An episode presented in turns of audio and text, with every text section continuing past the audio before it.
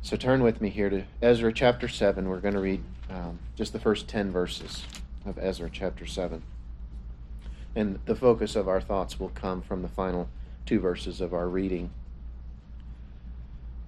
Ezra chapter 7.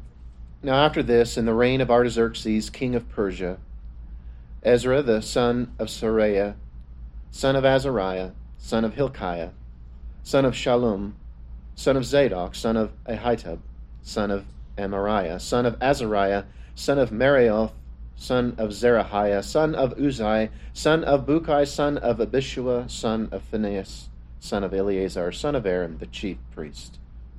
This Ezra went up from Babylonia. He was a scribe, skilled in the law of Moses, that the Lord, the God of Israel, had given, and the king granted him all that he had asked, for the hand of the Lord, his God, was on him. And there went up also to Jerusalem in the seventh year of Artaxerxes the king some of the people of Israel, and some of the priests and Levites, and singers and gatekeepers, and the temple servants. And Ezra came to Jerusalem in the fifth month, which was in the seventh year of the king. For on the first day of the first month he began to go up from Babylonia, and on the first day of the fifth month he came to Jerusalem for the good hand of his God was on him. For Ezra had set his heart to study the law of the Lord, and to do it, and to teach his statutes and rules in Israel. The thought that God placed on my heart, and what I want to bring to you today, and what you will likely have to just hold on to for a moment as we work our way through this passage of Scripture is deserts, swamps, and rivers. Deserts, swamps, and rivers. Ezra, and again, we heard a good lesson Thursday night about some of the historical setting. I won't take time to readdress all of that. But Ezra is going to be used of the Lord to bring a gathering of people from Babylon to Israel.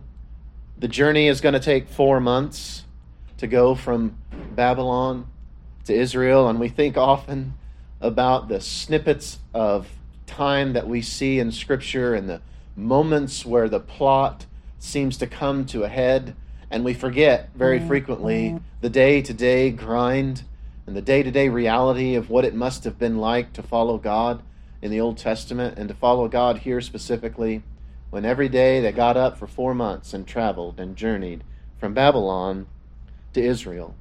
Ezra is going to be used of the Lord to, to encourage a group of people to leave, to get up and go away from what had become home, what had become the place of their livelihood, what had become the place where their children, no doubt, had become very comfortable. Because we remember what Nebuchadnezzar, the Babylonian king, and by this point it's Persia and Cyrus who had overcome Babylon, but at the time, Nebuchadnezzar had taken the youth and taught them the Babylonian language, fed them the Babylonian food, dressed them with Babylonian clothes. And so, for the most part, much of these people that were in Babylon had become very Babylonian in their thinking in their comforts and what they wanted out of the world. And Ezra's going to be used to bring people out of Babylon back to Jerusalem. And we live today in a time that I believe that many Christians need to be taken and brought out of Babylon. Brought away from the world and brought closer to where God wants them to be. Here in the Old Testament, that very much had something to do with where they were physically. God wanted them back in Israel. He had promised the prophets. When he had told the prophets the exile and the destruction of Israel was coming and the exile of Judah was coming, he told them, But there will be a point at which I will bring you home and I will bring you back. So God wanted his people back in Israel. It was his intention and his blessing. Today, it's a spiritual way of living. I don't believe necessarily that it is a place physically I Believe you can be God's one of God's people. The church of the Lord can exist anywhere on the planet where there are a people who are following him. But there is a way of living in this world where you are living in a desert or you are living in a swamp or are you living you are living next to a river. And you are either a river, a swamp, or a desert spiritually. And I want to look at, at Ezra. How did he get these people? And they were few, they were not the majority, not by any stretch. But he brought some out. How did he do this? How can we impact the friends, the family, the co-workers, the people that we long to see with, with the Lord and walking with Him in their lives? How can we become someone like Ezra? To be that kind of person. And I, I can think of little else that would be worth my time in all of my life than to be somebody that God uses to encourage people around me to come follow the Lord. And I'm either going to be a desert Christian, a swamp Christian, or a river Christian.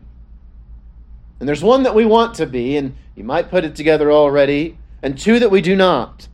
And we want to talk about that and, and maybe open that up a little bit about what we mean by saying it as we go through. But to begin in verse 10, and we'll end here as well. Ezra, we are told, had set his heart. He had set his heart. How do we become people that are an encouragement to those around us to follow God? First, step one. Step one is to set your heart. And to set in the Hebrew, it means to prepare, to make ready, to firmly resolve. There is the sense in this Hebrew word that was translated had set a, a sense of an intention to move toward a certain goal. Ezra had an intention. He had set his heart. He had purpose. There is a deliberate uh, movement. There is an intention. The intentionality of Ezra leaps off the page.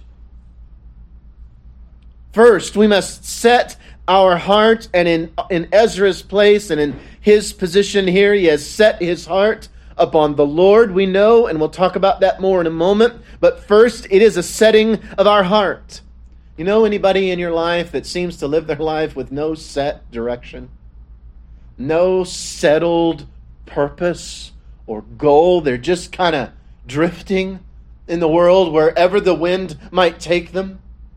And it seems that they go from day to day to day. And if you talk with them today and you come back and talk with them a year, five years, ten years later, there seems to be no sense of progress toward a goal.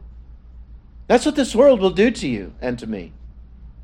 We'll just live every day. And if we don't set our hearts on an intention, on a purpose that's greater than what this world can give us, we'll just kind of drift with the wind and will not be a type of person who encourages people around us to follow God, to find Him, and to set Him as the North Star of their life. To say, He is where you want to go, He is who you want to be with.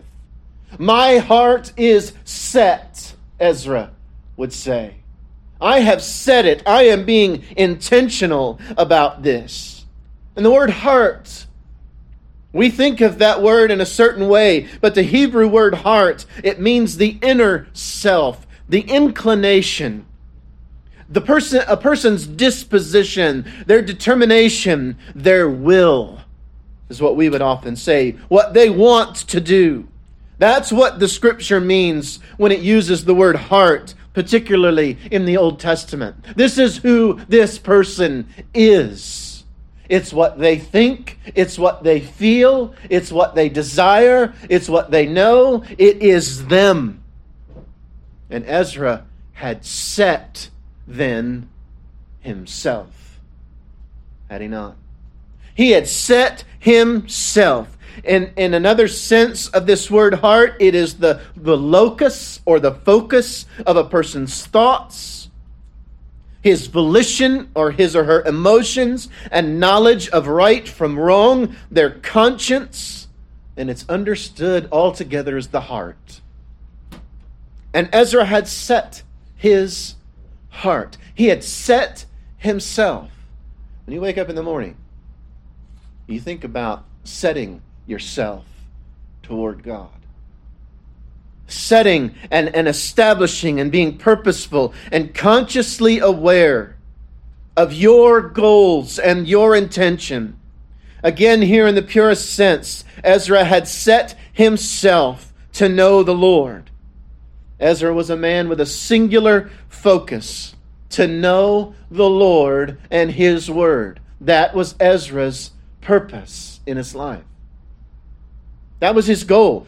We're reminded of the psalmist in Psalm 27, verse 4, where we read, One thing, one thing have I asked of the Lord, that one thing will I seek after, that I may dwell in the house of the Lord all the days of my life, to gaze upon the beauty of the Lord and to inquire in his temple. One thing, one great focus, one overriding goal. Ezra had set himself to seek this goal to establish his life and his purpose and his heart upon God. Ezra had seen firsthand the result of a nation that no longer set themselves to know God, and so too have you and I. We've seen the results of a nation that's turned its face from God and turned its face toward the world and the things that are in the world. Ezra had seen it firsthand. He saw the devastation that always follows when a people place something else as the singular focus of their lives. He'd seen it firsthand. He saw the broken homes. He saw the broken lives. He saw the devastation of the temple and the people that he shared his citizenship with in Israel, how they had been trampled and overcome. And Ezra made it his focus, when few others were doing so, to set his heart on God. Don't think for a minute that the fact that few are doing this takes you and I off the hook. Don't lower the bar because so many others have. Don't hold yourself to the standard of a world that no longer holds itself to the standard of God. Set your heart, like Ezra, on God. Make this, like Ezra did, your focus. Again, even when few others were doing so. You know, Zerubbabel came back much earlier than Ezra did, and he brought 50,000 people with him. And we think, 50,000. Well, that's a lot of people that went home to, to Jerusalem. Until we remember that millions went into exile. And even if there was just one million that had gone from Jerusalem to Babylon, if 50,000 came back, that's 5%. One out of a hundred, or five out of a hundred, went back to Jerusalem, and 95 chose to stay in Babylon. 95 out of 100 did not choose to set their heart upon God, but Ezra did. Ezra set his heart and his intention and his life upon knowing the Lord. Had Ezra not set his heart on doing so, he would, without question, have been one of the 95. And so too you, will you and I. If we do not set our hearts firmly establish, to, to commit, and to uh, resolve in our hearts to follow God and His Word. And we'll talk more about that in a moment. We would be and we will be one of the 95. So I ask you today, where is your heart? Where is it set? What is it set upon? Where are you today? Are you with the five out of the hundred? Who daily are striving and upon your knees and in his word saying, God, help me to gather others. Help me to be among those five. Help me to love those who are not. But are you among the five or are you among the 95 others who see no need to make God the focal point of their lives. When you look around you in your life, when you examine your life, when you look around, are you with the relatively few? Or are you with the relatively many? Going along with the world? Are you dressed like the few? Or do you wear the clothes of the many? Are you do you speak more easily with the few? Does conversation with God and his people come more easily to you than it does with the world? Does speaking with these few who've set their heart with God come easier to you than speaking with those who are among the 95? Do you prefer the company of the few, or would you rather be among the many? Does your heart find rest and comfort seeking God and the few, or do you prefer to treat your anxieties and your fears by standing among the many? There'll be a lot of people out there, and sometimes we can fall to the idea that being among the many is where safety is. But safety is always only in God, not with the many. It's with God and those who set their heart. And Ezra set his focus on the Lord when there were plenty, by the way, of other things he could have set it on.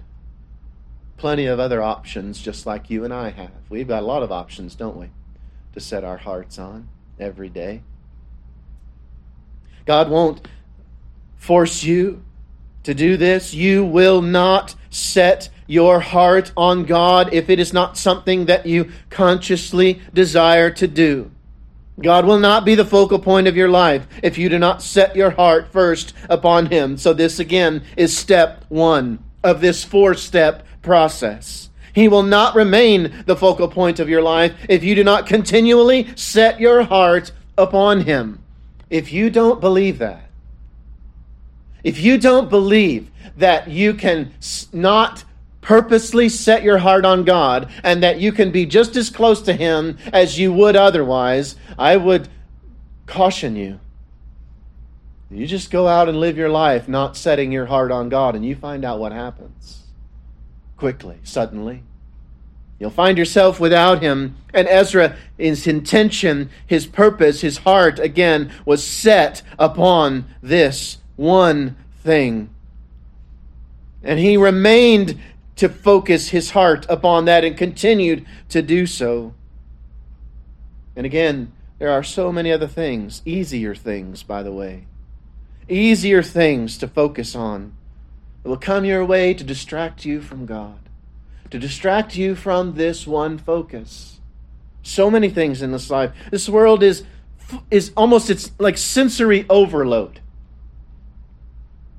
There's just so many things. There will always be some new trinket, some some new guru to follow, some new job to obtain, some new house to buy, some new hobby to pursue.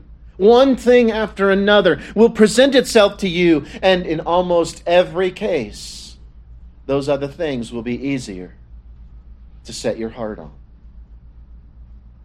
They'll be easier because the 95, that's what they set their heart on. And so it's easier to go along and to get along. But listen, following God in this enemy land is not easy. We should not expect it to be. God never told us it was going to be. Certainly, we know He's told us just the opposite. We could read a number of scriptures, but we quote the Lord in Matthew 10 25 when He says, It is enough for the disciple to be like his teacher. It is enough for the disciple to be like his teacher and the servant like his master. If they have called the master of the house Beelzebul, how much more will they malign those of his household? It's going to be easier to go the way of the world and to set your heart upon the things of this life than it is to set your heart on God. Here, it is. The enemy is going to distract he is going to put many easier things in your path.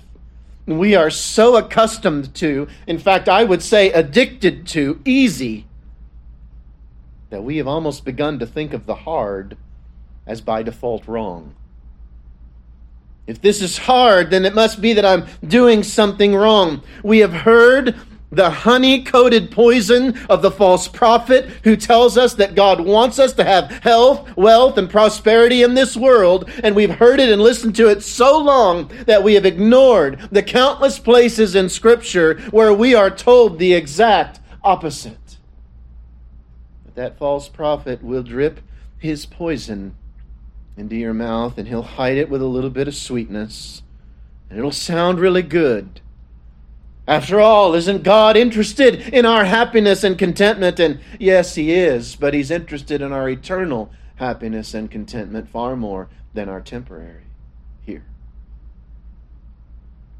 We aren't supposed to be seeking an easy life in this world. We aren't supposed to be seeking an easy life in this world. It's not the command of God. We are supposed to be seeking deliverance from this world, not ease in it. To seek deliverance from this world is to seek God. That's what the word salvation, by the way, at its core means deliverance. Deliverance delivered from sin to righteousness, delivered from lost to being found, delivered from separation from God to presence with Him. And Ezra set his heart first upon God, to seek God. And I pray that we would do the same, that that is step one. Set a set heart on God. But it's not all of what he did. He set his heart on God. It goes on to say in verse 10 he had set his heart to study the law of the Lord, to know it. That's what he wanted to do. He had set his heart on God, he had set his heart to know the law of the Lord. It would be difficult to estimate the spiritual damage that has been done by the idea that seeking God and seeking his word and the knowledge of His Word are two different things. It isn't. It can be, but it ought not to be. It's not why God gave it to us. This, this idea that we can seek that it, to seek God is not to seek His Word, or that we can seek one without the other. This leads to one of two extremes in every case. In the first case, a man or a woman, they believe themselves to know God because they have made Him out to be what they want Him to be, what maybe even others have told them He is but have not for themselves read this word and known God for who he says he is. This extreme where men's opinions, their beliefs, their traditions, they all conspire together to form an image of God, an idol of a God, low, lowercase g, and not a picture of the God, uppercase G. And they do so because they have not studied the law of God, to know what God has said, to make an image of their own mind of who God is rather than who God has said He is in His Word. This is rampant, by the way, among, quote, good people. Make God out to be who we want him to be, who we define as good. What we define as good, rather than what God has defined in his word. And Ezra said, No. No, I will not do that. I am committing myself, Ezra said, to study the law of the Lord, to know what it says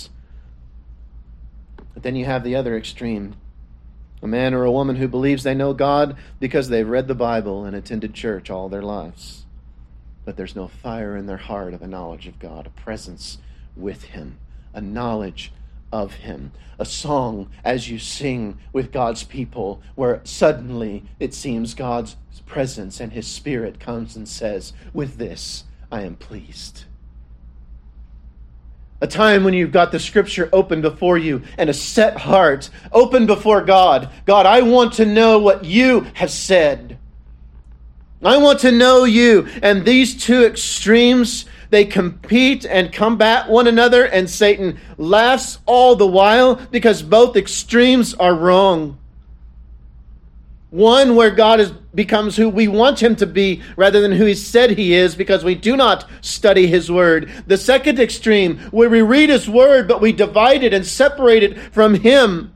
And in this second group, it's religious dogma, behaviors, legalism. These are the typical results of this extreme. And it's rampant among religious people trying to buy God's pleasure with their superior academic knowledge of the Bible. These two groups typically spend their lives fighting with each other, and the fight goes on and on and on because both have a piece of what is right spoiled by what is wrong. And that's the idea that you can seek to know God separate and apart from seeking to know His Word and what He has said. Don't fall into either of these extremes. As you set your heart on God, understand and realize I must set my heart on God's Word and Him, both and, not one or the other. Understand again that setting your heart on God and setting your heart on His Word are the same thing. Without both, you actually have neither. They're one they're two sides of the same coin. When you open your Bible, when you open your Bible, and I pray you do often, I want to encourage you that when those pages open, that you pause just at least for a moment. You pause and you consider and you remember who wrote those words. Remember that He is alive today. Remember that the Spirit of God the third person of the Trinity, has been sent to commune with you in reality. And that it's not just you with your Bible open, it's you and the Spirit of God with your Bible opened. That if that Bible is not open, the Spirit has. Uh, can certainly continue to move and work in your life, but that's not the intention that God gave for His people. He's written us this book. Remember, and so pause. And I, I think I phrased it this way in, in The Lost Anchor there should be a spiritual catching of our breath when we open the Scriptures. God, this is your word. Set your heart to study the law of the Lord. This is step two. Set your heart, first of all, upon God and then set it to study the law of the Lord. No one becomes skilled, as it describes Ezra here. No one becomes skilled in the law of the Lord without first setting their heart upon the Lord and his law. You don't, by accident, become knowledgeable of what God has said in his word. You just don't. Ezra wanted the law of the Lord to be in his bones. Ezra wanted the law of the Lord to provide strength in the dark hours of despair and discouragement that can so quickly overtake us in this life. He wanted God's word close to his heart and immediately on the tip of his tongue and in his mind and his heart when those waves of despair and those waves of discouragement come over us in our life. He wanted it ready at hand. He wanted it to provide words with which he could praise God in song. He wanted to, the Word of God to protect him from his own weaknesses and failures, to correct him when his thoughts were contrary to God's law, to show him and to reprove him when he was thinking wrongly, to give voice to thoughts far above himself to God in prayer. And I will tell you this there is something I think of a spiritual maturity that can be measured by this. How often are you repeating God's word back to Him in prayer? How often does that scripture come to heart to express things that you, you've read in His Word and said, God, that is true. Help me to know it and to put it in my heart. He, Ezra wanted his mind and his heart to be so in tune with God and His law that his immediate response to the circumstances in his life were guided by God's Word to have Scripture so ready at hand that it leapt into his mind the moment that it was needed.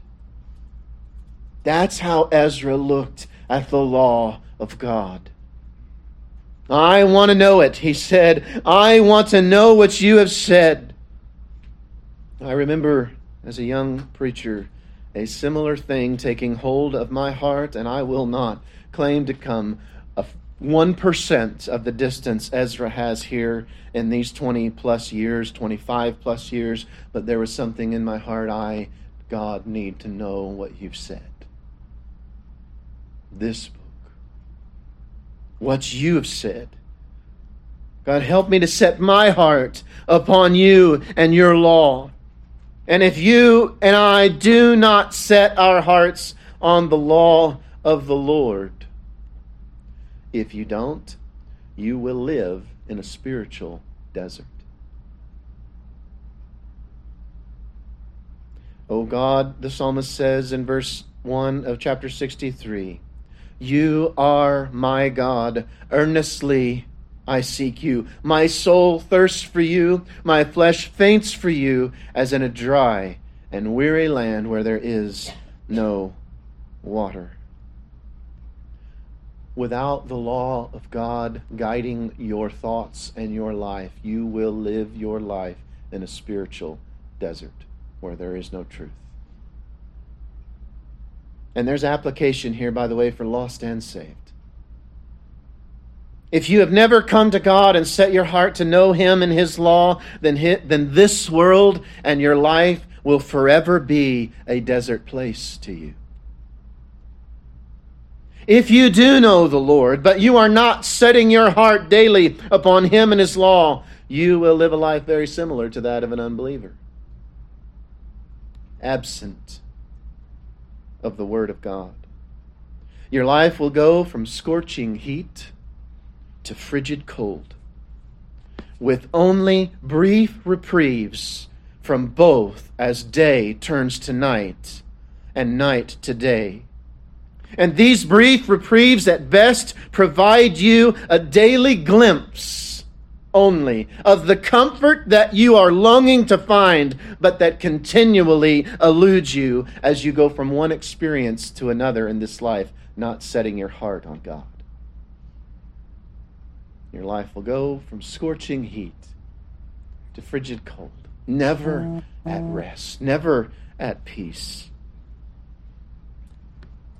You will begin to resemble the few things that grow in the desert, like a cactus.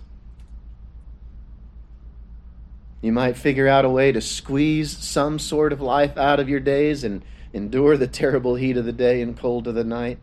But have you ever tried to hug a cactus?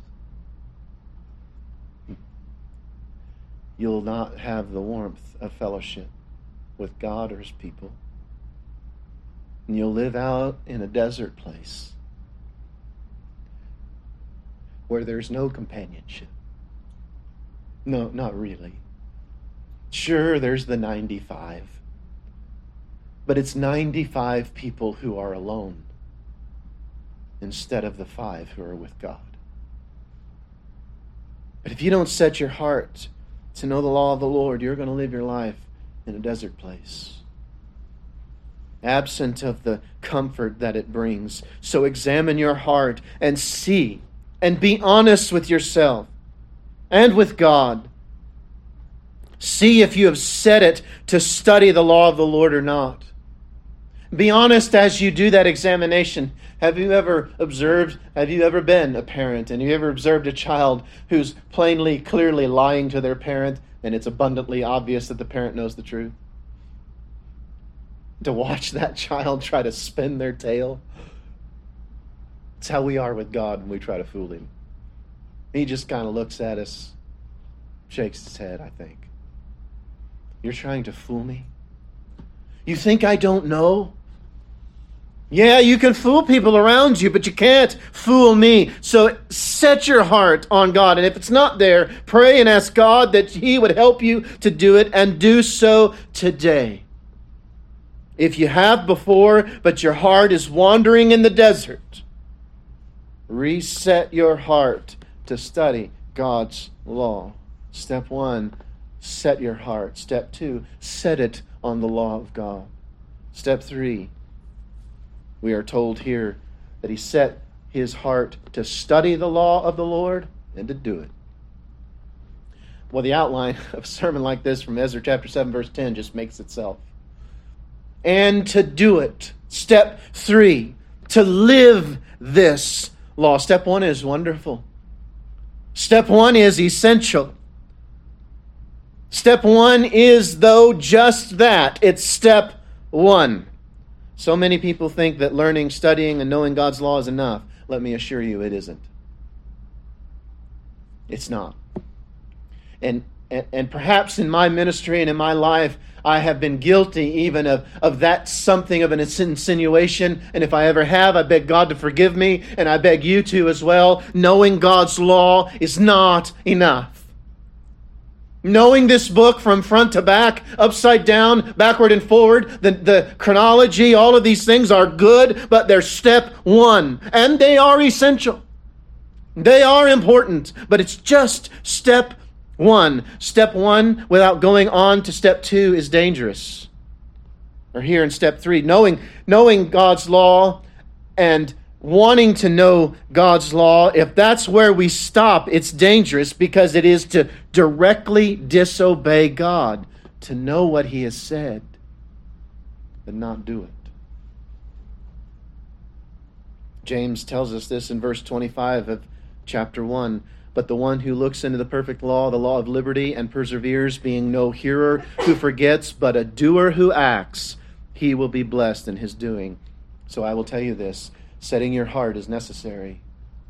Setting your heart to know God's law, reading this book, studying it, and I mean doing the work of studying it is good and it is necessary, but it is not the end. In fact, all it does is bring you to a place of greater responsibility before God. Ezra had not set his heart to study just to know and impress his fellow scribes, teachers, or anyone else.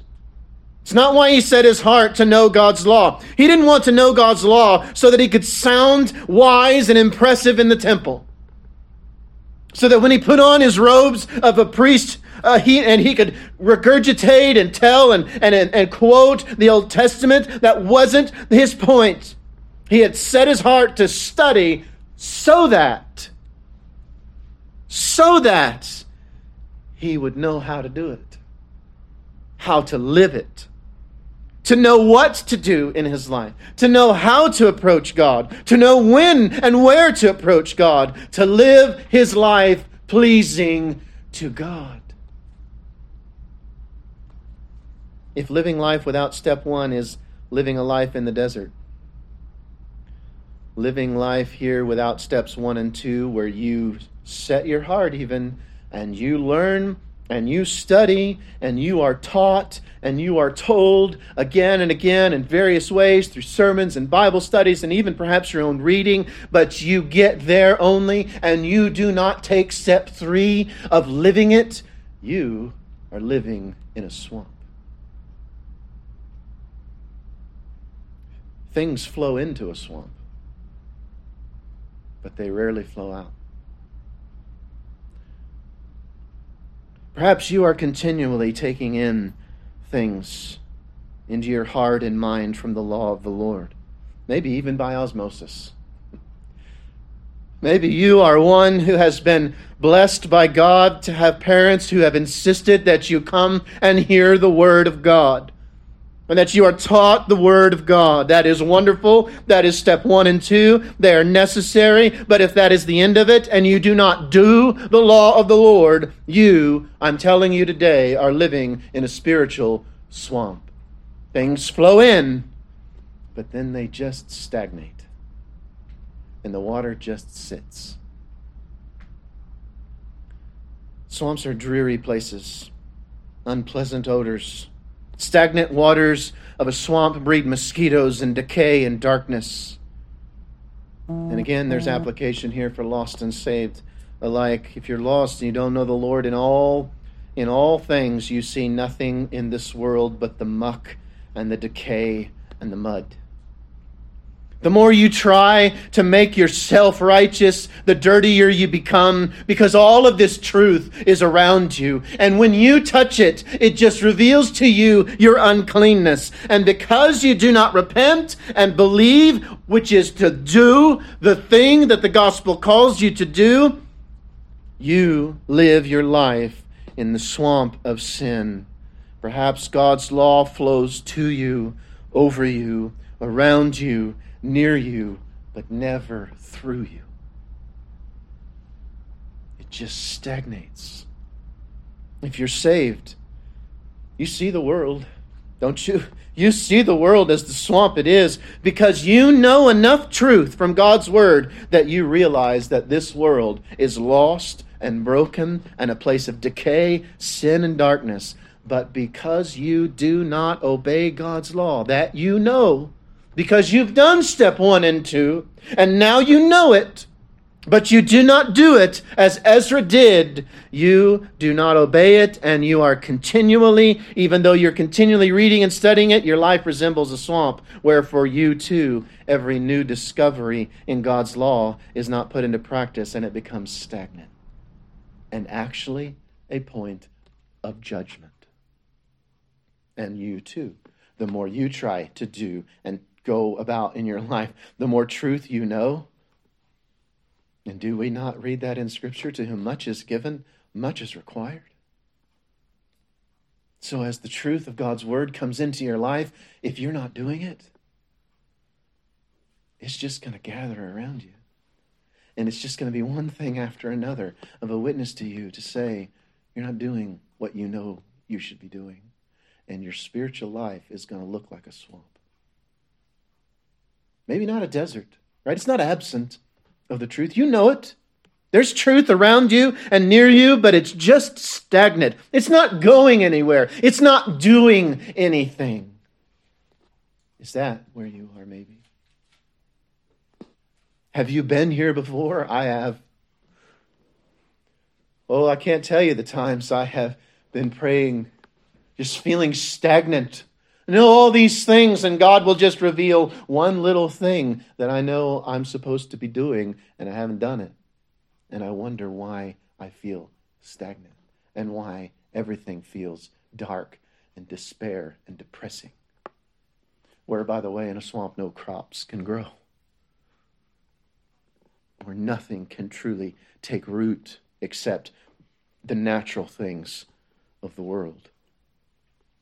Finally, step four a heart, as we read here from Ezra, a heart set to teach others God's law. Ezra had set his heart to study the law of the Lord and to do it, and it's still not finished, and to teach his statutes and rules in Israel. Step four, a heart set to teach others God's law. We now come to the ultimate goal of the Christian life.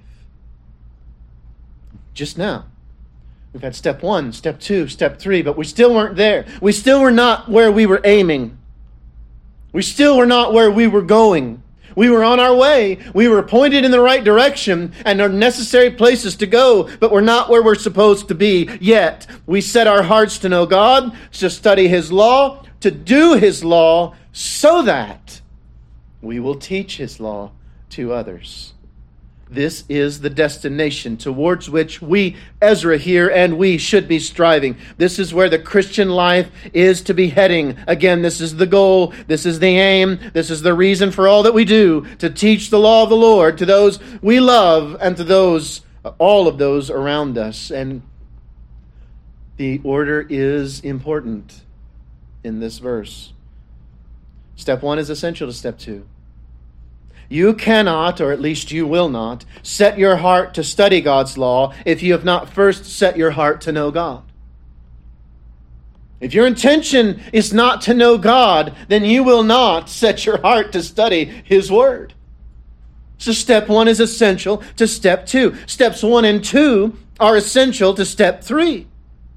You will not set your heart to do God's law, which is step three, if you have not first set your heart to know God and to know His Word. You can't do what you don't know. You can't follow where you've not been led. You can't understand what you've not heard. Only then, in step, if step one and two are in place, is step three possible. And finally, steps one, two, and three are essential to this ultimate goal of step four. You cannot effectively teach God's law. You cannot effectively, and I use that word intentionally, you cannot effectively teach God's law if you have not first set your heart to know God, second, set your heart to know God's law, third, to do His law, to follow Him, to obey, to live what you're teaching. I would encourage you to do some reverse engineering in your life right now. If you're not telling others about God and His Word, backtrack through these steps and find out where and which step is missing. Because one of them surely is. One of them must be. It might be that you need to go all the way back to step one and start there and set your heart and say, I know that there is more to this world than this world has presented to me. I know it, and I am setting my heart on that reality. And then I'm going to set my heart to know God and His Word. Maybe that's, though, where you've faltered. Maybe you've desired to follow God and you have a desire to know Him. But you're faltering a little bit on setting your heart to do the work necessary to study God's law, to read it, to discuss it together with other brothers and sisters. Maybe you've become a bit misguided in your pursuit of knowing God's law and have separated the knowledge of God's law from the knowledge of God Himself, like so many others have. Perhaps it's step three where you're stumbling.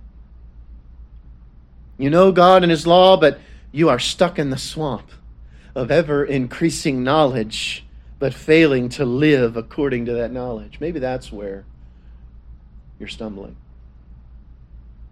Truth is flowing into you, it's flowing near you, but it's not flowing out of you and your life spiritually has become a swamp. Of the many things that God makes clear in His Word, which we cannot miss when we truly study it, it is that God wants us to share the gospel with the world. You can't read this book without knowing God's intention is that all the world know Him and that He has sent His people into the world to tell them about it. From the Exodus in Egypt even prior to that, with Noah and the flood. All the way through, God says, I am calling you as my people so that the world might know that I am God. He does not want us to hide from the world and open our Bibles from a safe distance. A distance where we won't feel the pressure politically that we will feel in this life and in this world nowadays. He wants us to open our Bibles and engage with the world. He does not want us to live spiritually in the desert with little to no knowledge of Him. He does not want us to live in the spiritual swamp created when we add to our knowledge of God, but in, by, by default add to our disobedience to Him as well by not doing it. He instead wants us to be more like a spring or a river through which His Word flows into the world. Do you remember the woman at the well in John chapter 4, the Samaritan woman? This is what he told her in verse 13 and 40 the Lord did. Jesus said to her, Everyone who drinks this water, this water from Jacob's well, will be thirsty again. But whoever drinks of the water that I will give him will never be thirsty again. That water, or the water that I will give him, will become in him a spring of water welling up to eternal life. When we drink the water of Christ, we become a spring of water through which the Word of God should freely flow out into the world. Note the words of Christ the water He gives us will become in us a spring of water welling up to eternal life. So I beg you and I beg our church, I beg everyone who knows the Lord, teach others about God and His law especially in the day in which it's becoming less and less popular to do so. I encourage you and I exhort you to do as Ezra did. Teach others about God. Teach them by your kindness. Teach them by your faithfulness. Teach them by your unwavering commitment to being with God and his people on the Lord's day. Teach them by being by the way you spend your free time. Teach them by the way you spend your money. Teach them by your diligence, honesty, and integrity at work and school. Teach them by your behavior. Teach them by your words. Teach them by your willingness to walk when the walk is difficult. Teach them by your sincerity and lack of hypocrisy. Teach them by your continuing repentance and acknowledgement of your own weaknesses and sin. Teach them by providing for them what God's word says about everything in life. Teach them by pointing them to Christ. Teach them by setting eternity before their eyes. Teach them by being a disciple which is a student of God. Teach your children, teach your friends, teach your coworkers, teach your enemies. Teach the world what God has said. Become a, a, an avenue that the Word of God might go out into the world. It is amazing to me. It is just simply amazing to me that how teaching in the Christian life has been lost in our day. It seems to be all about experiences, entertainment, worldly success, and a great many other things that have little to do with the teaching of God's Word. But that's where Ezra's heart was. I have a pretty good idea who encouraged this lack of teaching and who would be pleased by this lack of teaching, and it isn't God. It's the enemy of your eternal soul. I am looking at people who will be somewhere a thousand years from right now. And you, as you go about your life, you are looking and speaking with people who are going to be somewhere a thousand years from right now. Ezra set his heart. He set his heart to study the law of God and to do it and to teach it. These four steps. Have you set your heart on God to study His Word, to obey His Word, and to teach others His Word? You can spend your life in one of these three spiritual places the desert, the swamp, or a river. And you will spend your life in one of these three spiritual places. Set your heart on God. Commit, determine, make ready, prepare, be intentional, and then follow. And then follow Him. The Lord's dealing with you today. He's shown you where you are spiritually,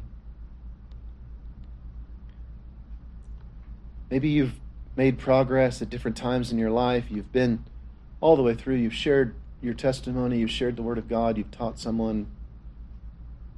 And then there are times where the teaching and the knowledge that you gain just kind of stops and stagnates and sits at your feet and becomes a judgment and a, a mirror.